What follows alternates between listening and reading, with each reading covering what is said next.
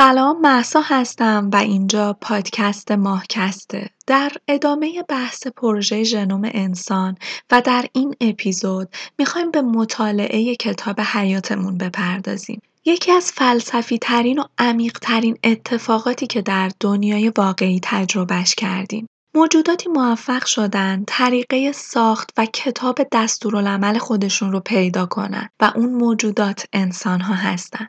ما در این اپیزود می‌خوایم کتاب حیات خودمون رو که به زبان دی ای نوشته شده ورق بزنیم و با شگفتیهاش آشنا بشیم. برای شروع و گفتن یک مقدمه ساده می‌خوام ازتون بخوام به چاپگرهای سه‌بعدی فکر کنید. برای اینکه هر چاپگر سه‌بعدی کارش رو انجام بده به سه چیز نیاز داریم. مقداری اطلاعات، مقداری ماده اولیه و مقداری انرژی و با این سه مورد می‌تونیم هر شیعی رو که تا حالا وجود نداشته تولید کنیم.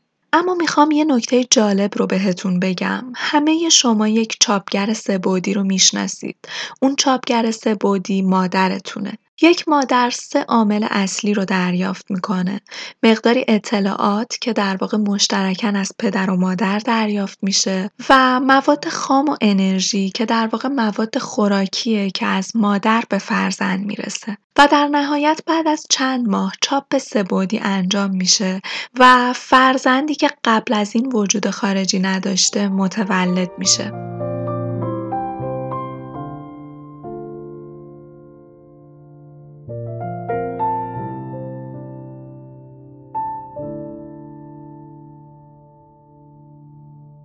همه ما از طریق فرایندی شبیه به عملکرد دستگاه چاپ سه‌بعدی به وجود اومدیم. اما شاید اونچه که خیلی جذاب به نظر برسه اون بخش اطلاعات داستان باشه. این اطلاعات که از پدر و مادر گرفته میشن و دستورالعمل ساخت فرزند رو در خودشون حمل می‌کنن واقعا چیه؟ برای ساخت یک انسان به چه مقدار اطلاعات نیازه؟ چند تا فلش مموری رو میشه با این اطلاعات پر کرد؟ شگفت‌انگیز دونستن اینکه اطلاعات مربوط به ساخت یک نوزاد رو اگر بخوایم در فلش مموری جا کنیم با اون تعداد فلش مموری ما می‌تونیم چندین کشتی تایتانیک رو پر کنیم. پس از این به بعد هر بار که زن بارداری رو دیدید بدونید بدن اون در حال سرهم کردن پیچیده ترین و عظیم ترین میزان اطلاعات در جهانه. طبیعت اطلاعات ساخت موجودات زنده پیچیده خودش رو ظرف چهار میلیارد سال طبقه بندی کرده در کریستال های کوچیکی که ما بهش اسم دی ای رو دادیم. برای اولین بار ما در سال 1950 با دی ای برخورد داشتیم. وقتی که روزالیند فرانکلین ازش عکس برداری کرد. اما چهل سال طول کشید تا بتونیم سلول انسان رو بشکافیم. تا بتونیم این کریستال ها رو بشکافیم و برای اولین بار بخونیمشون. اما قبل از اینکه به جزئیات های کتاب حیات خودمون بپردازیم، می‌خوام داستان چگونگی خانش رمزهای حیات رو براتون تعریف کنم. سال 1989 زمانی که دو دانشمند به نامهای واتسون و زیندر به همراه همکارانشون شروع دولتی طرح پروژه ژنوم انسان رو کلید می‌زدن یک زیستشناس اعصاب به نام کریک ونتر که از چندان شهرتی هم برخوردار نبود راه میونبری رو برای تعیین توالی ژنوم ارائه داد. ونتر دانشجوی معمولی، لجباز و ستیزجو و شدیداً علاقه‌مند به قایقرانی و ورزش موج‌سواری بود. در جنگ ویتنام شرکت کرده بود و به بیپروایی در رویارویی با موانع سنگین و ناشناخته شهرت داشت. اون در رشته زیستشناسی اعصاب تحصیل و کار کرده بود و بخش عمده حیات علمی خودش رو صرف پژوهش و مطالعه درباره آدرنالین کرده بود.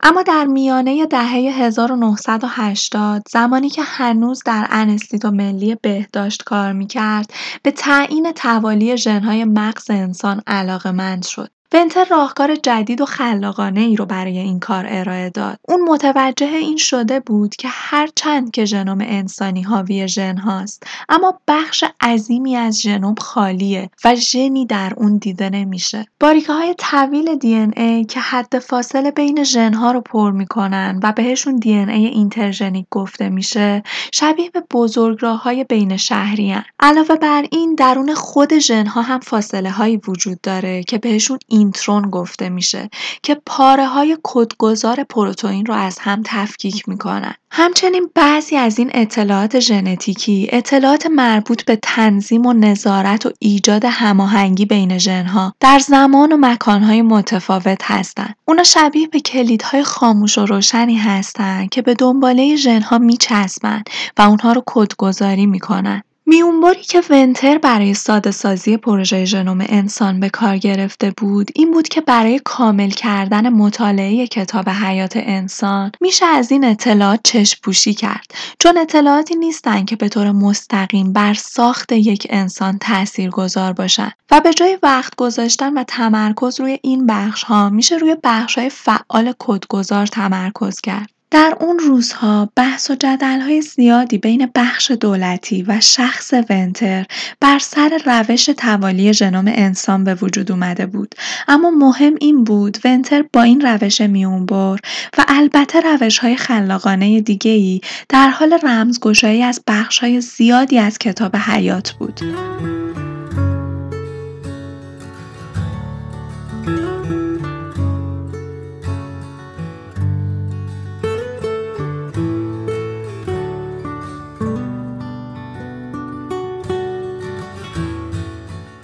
از یه سری اطلاعات جذاب براتون بگم از موجوداتی که توالی ژنومشون قبل از انسان نوشته شد.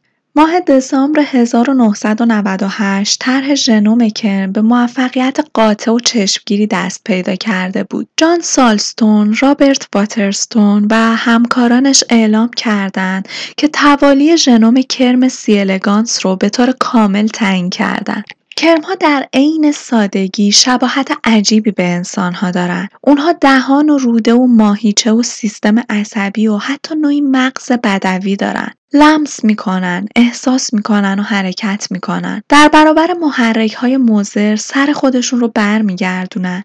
جانورانی کاملا اجتماعی هستند و شاید احساس گرسنگی و لذت جفتگیری رو هم درک کنن. کرم سی الگانس 18891 ژن داره. 36 درصد پروتئین های کدگذاری شده در اون شبیه به پروتئین هایی بود که در انسان ها هم دیده می‌شد. بقیه ژن های این کرم که حدود ده هزار ژن رو شامل می‌شد هیچ شباهت شناخته شده ای به ژن های شناخته شده انسانی نداشتن. این ده هزار ژن یا منحصرا فقط در کرم ها پیدا می شدن یا اینکه پژوهشگران هنوز اطلاعات درستی از همتای انسانی اونها نداشتن. این در حالیه که بعدها معلوم شد تعداد بسیاری از این ژنها همتای انسانی دارن و فقط دانش محدود ما در اون زمان مانع از این می‌شد که متوجه این موضوع بشیم. به طور کل تنها ده درصد از ژنهای کدگذاری شده در کرم سی الگانس شباهت به ژنهای باکتری ها داشتند. 90 درصد دیگه ژنوم مسئول های منحصر به فرد ارگانیسم کرم بودن که یک بار دیگه به انسان درخشش پرصلابت و خلاقیت روند تکاملی که میلیون ها سال پیش موجودات چند سلولی رو از نیاکان تک سلولی خودشون جدا کرد نشون بده. دقیقا شبیه به ژنهای انسانی هر تک ژن کرم می‌تونست عملکرد چنگانه ای داشته باشه. مثلا ژن خاصی در سی الگانس محل سلول ها رو در سیستم عصبی در حال رشد ساماندهی می‌کنه. سلول ها رو به بخش های بیرونی آناتومی کرم هدایت می‌کنه و ناظر بر شکلگیری صحیح مادگی یا همون عضو جنسی زنانه کرمه. یعنی یک ژن چند وظیفه مختلف رو بر عهده داره و باز هم کاملا شبیه به ژنهای انسانی عکس این داستان هم صادقه. یعنی اینکه چند ژن مسئول یک تک عمل کرد بودن. به عنوان مثال شکلگیری دهان کرم بستگی به عملکرد منظم و هماهنگ چندین ژن مختلف داره. اما از تعیین توالی ژنوم نوعی مگس به نام دروسوفیلا ملانوگستر بگم براتون که با همکاری تیم ونتر ژنشناسان مگس میوه جری روبین و تیم شاخصی از ژنشناسان دانشگاه برکلی و اروپا در یک بازه زمانی 11 ماه انجام شد که در نوع خودش نسبت به نمونه های قبل از خودش یک ثبت رکورد درخشان به حساب می اومد. ژنشناسان تا اون زمان موفق شده بودند که حدود 2500 ژن رو شناسایی کنند. اما در نسخه جدید تیم ونتر از توالی ژنوم مگس نه تنها همه این 2500 ژن لحاظ شده بود بلکه در یک پرش بی سابقه 10500 ژن جدید هم به اون اضافه شده بود. ماه مارس 2000 نشریه ساینس توالی ژنوم مگس میوه رو بار دیگه به صورت ویژه‌نامه‌ای منتشر کرد. این بار تصویری از یک اثر حکاکی که هنرمندی در سال 1934 از دو مگس نرماده خلق کرده بود روی جلد مجله نقش بسته بود. نکته ای که بعد از انتشار این مقاله خیلی به نظر جالب بود مقایسه بین ژنوم های کرم، مگس میوه و انسان بود. تا اون روز از تعداد 289 ژن انسانی که ارتباطشون با بیماری های شناخته شده بود 177 تا از این ژن ها یعنی بیشتر از 60 درصد این ژن های مرتبط با بیماری های انسانی در مگس میوه هم دیده می‌شد. ژن های هموفیلی یا مثلا ژن کمخونی داسی شکل در مگس ها دیده نمی‌شد چون مگس ها گلبول قرمز خون ندارن و خونشون لخته نمیشه. اما جالبه که ژنهای مربوط به سرطان روده بزرگ،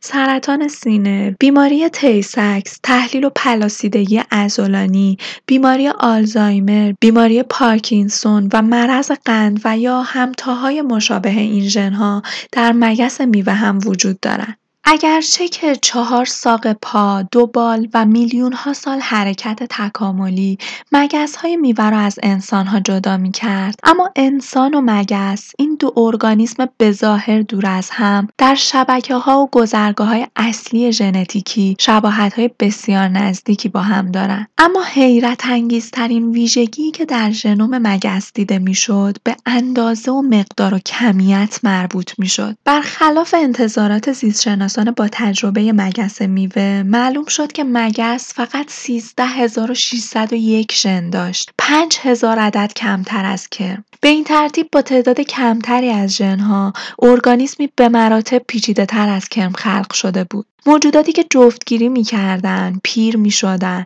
تولید مثل می‌کردن، حس بویایی، بینایی، چشایی و لامسه داشتن، سرخوشی و مستی رو تجربه می‌کردن که براتون از مستی مگس های میوه در پایان همین بخش میگم که بسیار هم جذابه. اونها درد رو احساس می‌کنن و مثل خود ما اشتهای سیری ناپذیری برای خوردن میوه های تازه تابستونی دارن. این داستان به همون نشون میده فرق بین یک ارگانیسم پیچیده مثل انسان با یک ارگانیسم ساده مثل کرم فقط در این نیست که ارگانیسم پیچیده ژنهای بیشتری هم داره بلکه در نحوه پیچیده تر فراخانی این پروتئین ها و استفاده از اونها در موقعیت های مختلف مکانی و زمانیه که اهمیت داره. و حالا برسیم به مستی مگس های میوه. مگس های میوه یکی از گونه های جانوری مورد علاقه دانشمندان هستند. در سال 2012 آزمایش جالبی روی این مگس ها انجام شد. دانشمندان در این آزمایش دو ظرف پر از آب میوه را در فضایی قرار دادند که مگس های میوه در اونجا حضور داشتند. یکی از این ظرف ها حاوی آب میوه طبیعی و یکی از اونها آب میوه مخلوط شده با الکل بود. دانشمندان منتظر شدند تا ببینن کدوم آب میوه طرفدار بیشتری داره. در کمال تعجب مشخص شد مگس های میوه نری که همین اواخر جفتگیری داشتن خوردن آب میوه بدون الکل رو ترجیح می‌دادن. اما مگس های میوهی که در جفتگیری ناموفق بودند تمایل شدیدی به خوردن آب میوه الکلی داشتند گویا با الکل میوه حاصل تنهایی و سرخوردگی رو برای خودشون قابل تحمل تر می‌کردن. این شگفتی و عمق فلسفه ژنتیکه که بی نهایت جذابه.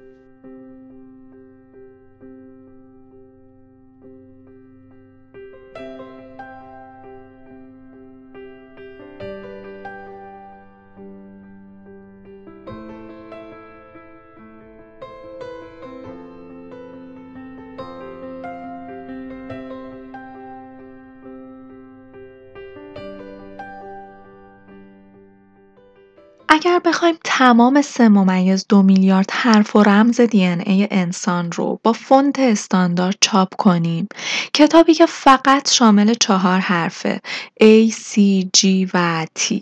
شبیه به یک کتاب باستانی قدیمی که رمزگذاری شده و برای ما های امروزی نامفهوم و ناشناخته است کتابی یک و نیم میلیون صفحه‌ای خواهیم داشت. کتابی که انگار از تکرار حروفی بیمعنا پر شده. حروفی پر تکرار و بیمعنا. جملاتی شبیه به این. AAG, AAT, ATA اما همین ای که براتون خوندم شاید در ظاهر بیمعنی به نظر بیاد. اما من براتون توالی حروف مشخص کننده رنگ چشم یک انسان رو خوندم. به این جمله که می‌خونم دقت کنید. ATT, CTT, GATT این بخشی از کروموزوم چهارده یک انسانه. در واقع این بخشی از کروموزوم چهارده یک انسان خوششانسه. برای اینکه اگر کسی دو حرف در این بخش و در این موقعیت از ای کم داشته باشه فقط دو حرف از سه میلیارد حرف محکوم به تحمل بیماری بسیار وحشتناکی میشه. بیماری سیستیک فایبروسیس که راه حل و درمانی براش سراغ نداریم و با اون چه که هستیم فقط و فقط دو حرف اختلاف داره. جالبتر از تمام اینها اونچه که من رو من می‌کنه و شما رو شما فقط و فقط پنج میلیون از این حروف هستن. در بقیه این سه و دو میلیارد حرف همه ما با هم مشترک هستیم و تمام تفاوتهایی که تک به تک انسانها را از هم متمایز می‌کنه مربوط به پنج میلیون حرف از کتاب حیاته. 500 صفحه طلایی که معجزه زندگی رو رقم می‌زنه و غیر از این 500 صفحه تمامی حروف کتاب حیات ما کاملا شبیه به همه. پس بهش فکر کنید. زمانی که فکر می‌کنیم با هم تفاوت داریم تا چه مقیاس بزرگتری شبیه به هم هستیم. اما پرسش مهم بعدی ما اینه که چطور رمزها رو بخونیم چطور معنی این کلمات رو بفهمیم متاسفانه اما این کتاب راهنمای به خصوص کتابی نیست که بتونید به راحتی اون رو رمزگشایی کنید واسه همین در سال 2014 پیتر دیاماندیس و خود کریک ونتر تصمیم به تأسیس یک شرکت جدید گرفتن. شرکتی به نام عمر انسان متولد شد با یک مأموریت که تمام سعیمون رو کنیم که تا اونجا که می‌تونیم از این کتاب سر در بیاریم و در واقع بفهمیمش با یک هدف جامعه عمل پوشوندن به رویای جامعه پزشکی رویاهای بلند ای مثل غلبه بر پیری و بیماری و طراحی انسان و انتخاب ژنها پیش از تولد. جذابیت ماجرا اینجاست که امروز با در دست داشتن کدهای ژنتیکی انسان می‌تونیم قدش رو با بازه خطای 5 سانتی متری پیش بینی کنیم. وزن یک انسان بسته به شیوه زندگیشه. اما با خوندن نقشه ژنتیکی میشه با بازه خطای 8 کیلوگرمی اون رو حدس بزنیم. رنگ چشم رو میشه با 80 درصد دقت پیش بینی کرد. رنگ پوست رو هم با همین درصد. حتی میشه با در دست داشتن نقشه ژنتیکی سن رو حد زد. جالبه که با تمام این اطلاعات ما فقط حدود دو درصد از کتاب حیات خودمون رو می‌فهمیم. ما در حال لمس درونی ترین جزئیات زندگی هستیم و این انقلابیه که نمیشه محدودش کرد. ما باید به آینده ای که به عنوان انسان در حال ساختش هستیم فکر کنیم چون آینده گونه ما در حال تغییره.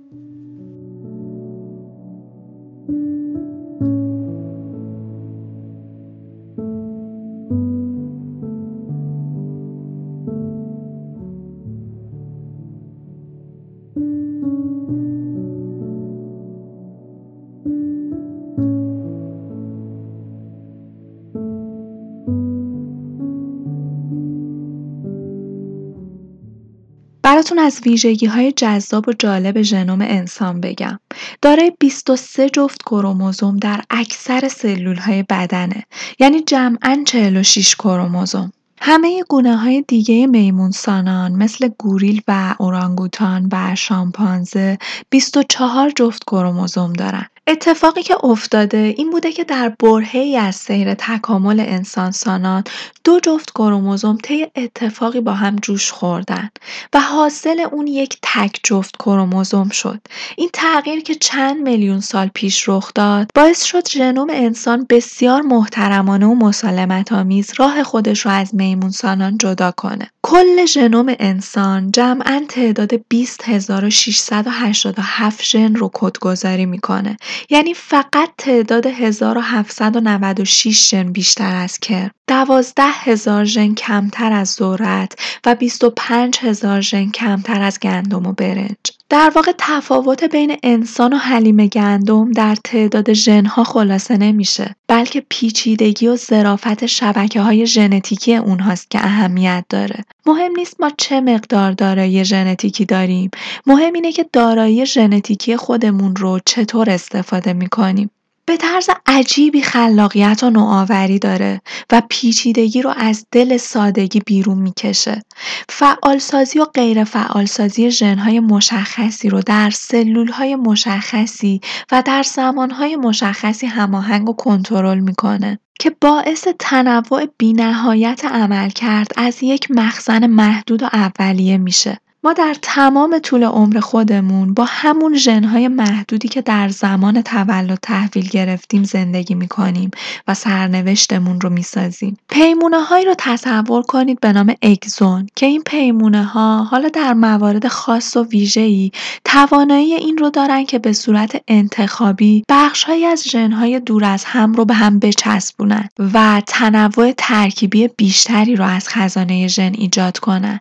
به نظر می‌رسه این ویژگی بیشتر در ژنوم انسانی اتفاق میفته تا ژنوم موجودات دیگه. در واقع اسرار پیچیدگی ما به حجم و تعداد ژنهامون نیستن بلکه ما این ویژگی ها رو مدیون نبوغ ذاتی ژنوممون هستیم. ژنوم انسان پویاست. در بعضی از ها توالی خودش رو بر می‌زنه تا تنوع جدیدی از خودش خلق کنه. های سیستم ایمنی بدن یا پاتن رو ترشح می‌کنه. ها در واقع های دوربردی هستند که خودشون رو به عوامل بیماریزا میچسبونن. اما از اونجایی که ما با نهایت عوامل بیماریزای متنوع روبرو هستیم پس پادتنهایی که ساخته میشن باید ظرفیت تغییرپذیری زیادی داشته باشن. یا به عبارت دیگه بیماری های در حال تکامل سیستم دفاعی در حال تکاملی رو میطلبه. ژنوم پادتنها رو از طریق بر زدن عناصر ژنتیکی به دست میاره که حاصل اون یک تنوع حیرت انگیزه. مثل این میمونه که یه سری حروف به هم ریخته داشته باشیم و با هر بار جابجایی حروف کلمه جدیدی رو بسازیم.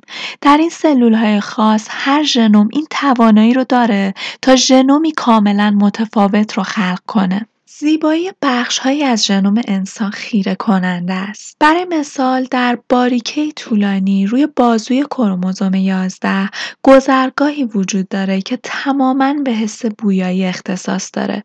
در اینجا خوشه ای از 155 ژن وابسته به هم گیرنده های پروتئینی رو کدگذاری می کنند که حسگرهای حرفه‌ای بویایی هستند. در واقع این بخش از ژن دستور ساخت گیرنده های بویایی رو میده که هر کدوم از این گیرنده ها خودش رو به نوعی ساختار شیمیایی خاص و منحصر به فرد متصل می‌کنه. مثل کلیدی که فقط برای یک قفل ساخته شده باشه و احساس متمایزی رو از بو در مغز ایجاد می‌کنه. واسه همینه ما این توانایی رو داریم که انواع بوها رو حس کنیم و بین بوهای مختلف تمایز قائل بشیم. برای هر کدوم از اینها بوی نعنا، لیمو ترش، گل یاس، عطر یک آدم خاص که قلبتون رو به تپش میندازه. گیرنده های هر کدوم از اینها توسط اون بخش از کروموزوم 11 شماره گذاری میشن. فرم ماهرانه ای از تنظیم و نظارت ژنتیکی این اطمینان رو به وجود میاره که در هر حالت خاص فقط یک ژن گیرنده بو از این خوش انتخاب میشه که فقط یکی از عصبهای حس بویایی رو در بینی تحریک می‌کنه و از همین طریقه که ما می‌تونیم هزاران بوی متفاوت رو از هم تفکیک کنیم و تشخیص بدیم. جالبه بدونید که ژنها فقط بخش کوچیکی از ژنوم رو تشکیل میدن. بخش اعظم ژنوم یعنی عدد گیج کننده 98 درصد از ژنوم به ژنها اختصاص داده نشده بلکه از باریکه های طولانی دی ای تشکیل شده که بین ژنها پخش و پراکنده هستند.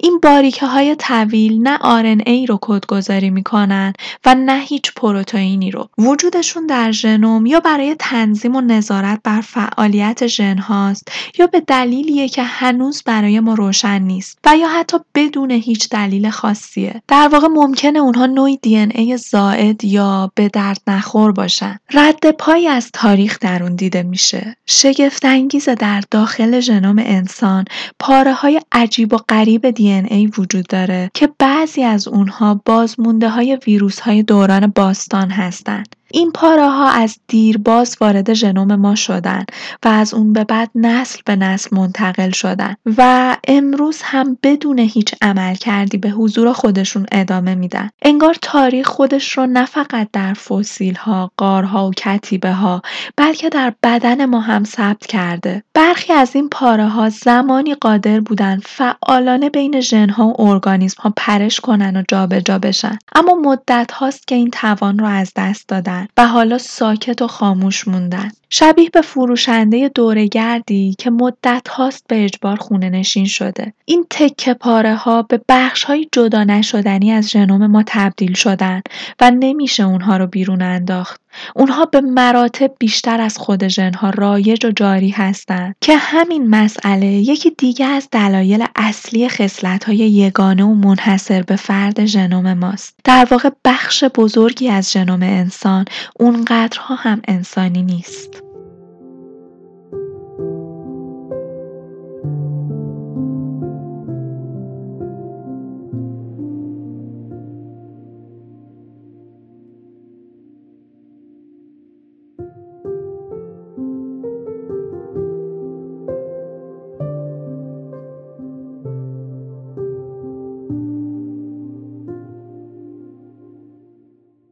بسیار مرموزه. اجزای تکراری بسیار زیادی وجود داره که تقریبا همه جا و به کرات به چشم می‌خورن.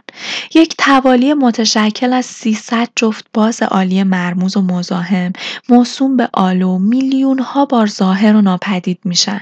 اما منشأ علت وجودی، عمل کرد و اهمیت اونها هنوز برای ما روشن نشده. خانوارهای بیشماری از ژنها در اونها دیده میشن. ژنهایی شبیه به هم و با عمل کردی مشابه که غالبا در خوشه هایی کنار هم حضور دارند. دویست ژن وابسته به هم که به شکل مجمع الجزایری روی های مشخصی جمع شدن اعضای خانواده هاکس رو کدگذاری می‌کنن که بسیاری از اونها در تعیین سرنوشت، هویت، ساختار جنین و های مختلف و های اون نقشی حیاتی ایفا می‌کنن. ژنوم حاوی هزاران شبه ژنه.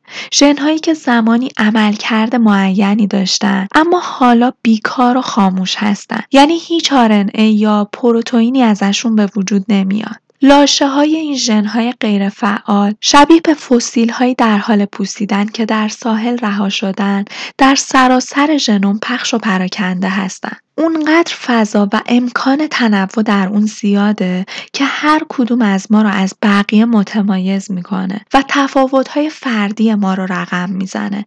اما در عین حال اونقدر فضا و امکان سازگاری و همخونی هم داره که باعث میشه اعضای یک گونه کاملا متفاوت از گونه های دیگه و قابل تشخیص باشن. و خب برای همین به راحتی میشه یک انسان رو از شامپانزه ها جدا کرد. شبیه به زمانی که بخواین نقطه مبدع رو روی کره زمین مشخص کنید. انتخاب کروموزوم شماره یک به عنوان اولین کروموزوم یک انتخاب قراردادی بود. اولین ژن روی بازوی کروموزوم یک پروتئینی رو کدگذاری می‌کنه که بو رو در بینی حس می‌کنه. باز هم همون ژنهای همه جا حاضر حس بویایی. آخرین ژن هم روی بازوی کروموزوم X پروتئینی رو کدگذاری می‌کنه که تعامل و همکاری بین های سیستم ایمنی بدن رو تنظیم می‌کنه. کروموزوم های اول و آخر نشونی های دلخواه قراردادی روی ژنوم انسان هستند. کروموزوم شماره یک ما هم به این دلیل به عنوان اولین کروموزوم انتخاب شد که طولانی ترین کروموزوم انسانی بود. جالبه در دو انتهای هر کروموزوم نوعی از توالی های دی ای قرار دارن که بهشون تلومر گفته میشه. شبیه به تکه های پلاستیکی دو طرف بند کفش مسئولیت جلوگیری از فرسودگی و فروپاشی کروموزوم ها رو بر عهده دارن. اگرچه که امروز ما کد ژنتیکی یعنی چگونگی بکارگیری اطلاعات درون هر تک ژن برای ساخت پروتئین ها رو کاملا شناختیم اما هنوز در رابطه با کد ژنومیکی چیزی نمی‌دونیم کد ژنومیکی در واقع همون چگونگی هماهنگسازی ظهور ژنهای متعدد و پراکنده در سرتاسر سر ژنوم انسانی در زمان و فضاست. این ژنها وظیفهشون ساخت نگهداری و ترمیم اندامهای انسانیه. کدهای ژنتیکی ساده عمل می‌کنن. DNA به کار گرفته میشه تا RNA یا همون رونوشت از کد ژنتیکی ساخته بشه و بعد از اون RNA به کار گرفته میشه تا پروتئین ساخته بشه. هر باز آلی سه‌تایی در دی مشخص کننده یک اسید آمینه است. مثلا توالی مثل TTA تولید یک اسید آمینه رو که در ساختار پروتئین به کار گرفته میشه مدیریت می‌کنه. اما کودهای ژنومیکی به سادگی TTA نیستن. این کودها چسبیده به انتهای هر ژن. های دی ای و حامل اطلاعات زمان و مکان مشخص برای استفاده از کودهای دی ای هستند. مثلا در این کودها نوشته شده ژن مربوط به دیابت در سن 45 سالگی شروع به استفاده و ترجمه بشه.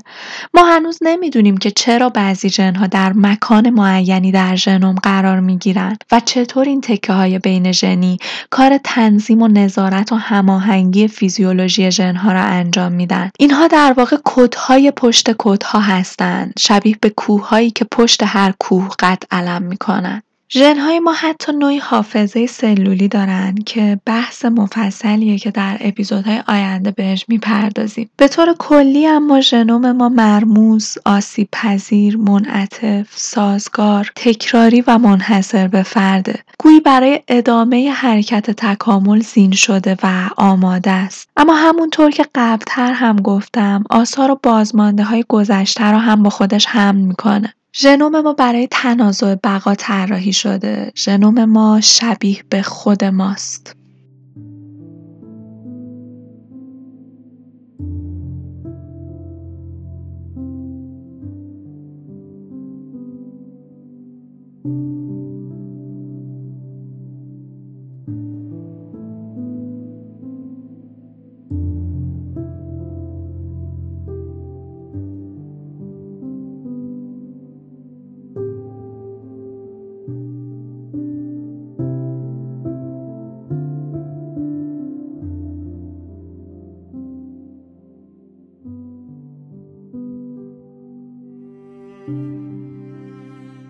امروز کتاب حیاتمون رو با هم ورق زدیم. هنوز براتون نگفتم با در دست داشتن این کتاب قادر به انجام چه کارهایی هستیم. اما در روزهای آینده حتما براتون بیشتر در این رابطه میگم. اما اونچه که امروز اهمیت داره و می‌خوام که بهش فکر کنید اینه که باید بنیادی ترین پرسش ها رو مطرح کنیم و بهشون جواب بدیم. آیا قرار از این دانش پرقدرت برای گسترش بشریت استفاده کنیم یا محدود کردن اون. آیا منافع این علم فقط و فقط منحصر به تعداد معدودی از انسانها خواهد بود؟ یا قرار از این ها برای کاهش مصیبت احترام به تنوع و ارتقای سلامت جهانی و رفاه همگانی بهره ببریم؟ کی از حق تصمیم اثرگذار بر کل گونه انسانی برخورداره. اصلا کی مستحق و لایق و بهترین انتخاب برای این جایگاهه. چون آینده که پیش رومونه و کارهایی که با استفاده از کتاب حیات قادر به انجامشون هستیم نه فقط تعداد محدودی از آدم ها رو که کل گونه بشر رو تحت تاثیر قرار میده. در آینده تکاملیمون قرار چه اتفاقی بیفته؟ ما همین گونه باقی میمونیم. یا شاخه های متعددی از گونه انسان رو می‌سازیم. ممنونم که تا پایان همراه هم بودید. ممنونم که ماهکست رو دنبال می‌کنید. پیام ها و لطفتون بسیار برام با ارزش و دلگرم کننده است. می‌دونید که ماهکست حامی مالی نداره. پس حتی کمترین حمایت شما برای من دلگرمی بزرگیه که همراهانی دارم که به ادامه این راه علاقه من هستن. روزهای عجیب و غریب و سختی رو میگذرونیم. روزهایی که حتی نمی‌دونیم فردا چی در انتظارمونه. پس خیلی زیاد از خودتون مراقبت کنید. از ته قلبم امیدوارم که خوب باشید و تا به زودی بدرود.